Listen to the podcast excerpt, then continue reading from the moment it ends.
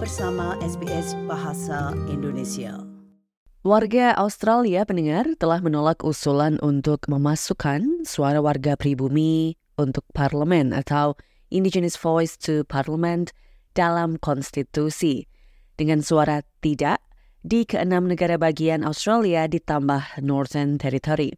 ACT mendukung voice ini. Berikut ini rangkuman yang disusun oleh Deborah Groark dan Greg Diet. Suara tidak bergaung dari mayoritas pemilih di Australia menolak suara masyarakat pribumi untuk parlemen atau Indigenous Voice to Parliament. Ini adalah referendum pertama yang diadakan di Australia dalam 24 tahun. Di Tasmania, pendengar, wanita ini mengatakan ia memilih tidak. I've talked to a lot of people, and I don't think this should have even been a thing. And it's very sad that it can't be just a unified group without having to separate them for their own. I don't think the Aboriginal community want that to happen. Dan mayoritas pemilih di Tasmania setuju dengan sentimen tersebut. Begitu pula dengan warga di negara bagian lainnya dan juga Northern Territory. ACT mendapatkan suara mayoritas ya. Juru kampanye suara ya, Thomas Mayo, mengatakan ia patah hati. We've put so much work into this, not just in recent times, not just the people in this room, uh, but you know, 70,000 volunteers around the country uh, Indigenous leadership, putting our faith in the Australian people and having a go. Uh, decades of, of, hard work and standing up for our rights as um, taking a real uh, hit tonight. Perdana Menteri Anthony Albanese telah menyatakan dirinya menerima hasil tersebut. Ia tidak membuat komitmen nyata, tetapi berjanji untuk terus ambisius. I absolutely respect the decision of the Australian people and the democratic process that has delivered it. When we reflect on everything happening in the world today, we can all give thanks that here in Australia we make the big decisions peacefully and as equals. There is a new national awareness of these questions. Let us channel that into a new sense of national purpose to find the answers.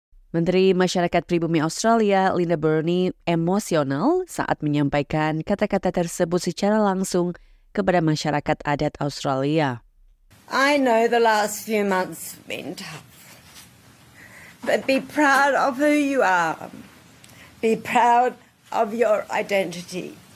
Be proud of the 65,000 years of history and culture that you are part of and your rightful place in this country. We will carry on and we will move forward and we will thrive.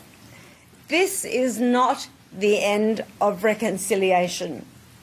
And in the months ahead, I will have more to say about our government's renewed commitment to closing the gap. Sementara itu, pemimpin oposisi Peter Dutton mengatakan hasil suara tidak merupakan hasil yang baik bagi negeri ini. At all times in this debate, uh, I've levelled my criticism at what I consider to have been a bad idea to divide Australians based on their heritage or the time at which they came to our country. The Coalition, like all Australians, wants to see Indigenous disadvantage addressed. We just disagree on the voice being the solution. And while yes and no voters may hold differences of opinion, these opinions of difference do not diminish our love for our country or our regard for each other. Dan Senator Jacinta Nambijinpa mengatakan ia menyambut baik suara tidak ini. They've said no to division within our constitution along the lines of race. They've said no to the gaslighting, to the bullying, to the manipulation.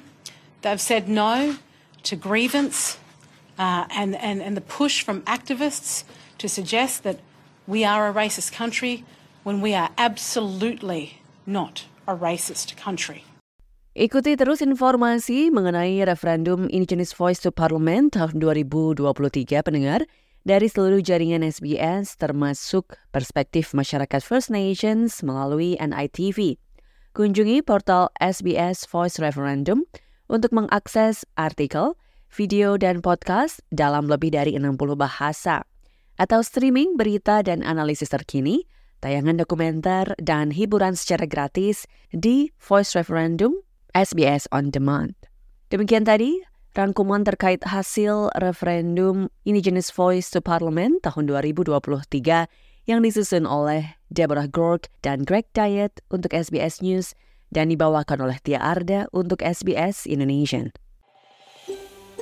Anda ingin mendengar cerita-cerita seperti ini? Dengarkan di Apple Podcast, Google Podcast, Spotify, atau di mana pun Anda mendapatkan podcast Anda.